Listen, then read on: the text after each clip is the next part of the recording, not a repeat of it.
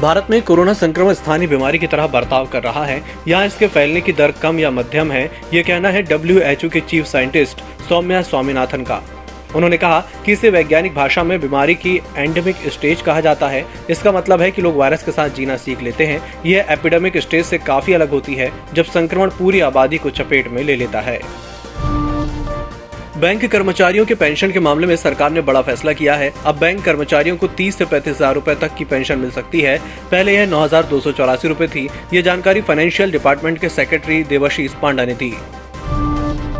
कांग्रेस नेता राहुल गांधी का राष्ट्रीय मौद्रीकरण पाइपलाइन को लेकर मोदी सरकार पर हमला जारी है। आज उन्होंने हैशटैग इंडिया ऑन सेल के साथ ट्विटर पर लिखा, सबसे पहले ईमान बेचा और अब इससे पहले मंगलवार को राहुल गांधी ने प्रेस कॉन्फ्रेंस कर कहा था कि प्रधानमंत्री नरेंद्र मोदी 70 साल में जनता के पैसे से बनी देश की संपत्तियों को अपने कुछ उद्योगपति मित्रों को बेच रहे हैं। वहीं राहुल गांधी के इस ट्वीट पर भारत की वित्त मंत्री निर्मला सीतारमण ने कहा कि क्या राहुल गांधी मौद्रीकरण को समझते हैं? वह कांग्रेस थी जिसने देश के संसाधनों को बेचा और उसमें रिश्वत प्राप्त की। पंजाब कांग्रेस प्रभारी हरीश रावत ने कहा कि पार्टी कैप्टन अमरिंदर सिंह के नेतृत्व में 2022 का विधानसभा चुनाव लड़ेगी। सीएम अमरिंदर के खिलाफ बगावत का झंडा लिए बागी मंत्री और विधायक चंडीगढ़ से देहरादून रावत से मिलने पहुँचे थे। मुलाकात के बाद रावत ने कहा कि पंजाब में अमरिंदर ही कांग्रेस सरकार के कैप्टन है, वह पंजाब के मुख्यमंत्री हैं। राष्ट्रीय जनता दल के अध्यक्ष लालू प्रसाद यादव की तबीयत नासाज होने के बाद उन्हें दिल्ली एम्स ले जाया गया। बताया जा रहा है कि उन्होंने सीने में दर्द की शिकायत की थी।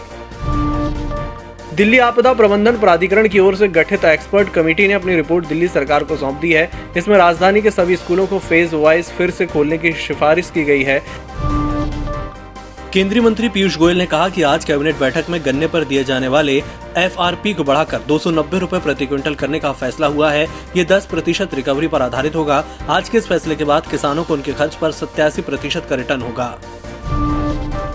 कारोबारी हफ़्ते के तीसरे दिन, यानी बुधवार को बाज़ार की मज़बूत शुरुआत हुई। सेंसेक्स पचपन हज़ार छह सौ सैंतालीस अंक पर और निफ्टी सोलह हज़ार पाँच सौ इकसठ पर खुला। कारोबार के दौरान बाज़ार ने नया रिकॉर्ड बनाया। सेंसेक्स ने छप्पन हज़ार एक सौ अंठानवे का और निफ्टी ने सोलह हज़ार सात सौ बारह का नया रिकॉर्ड छुआ।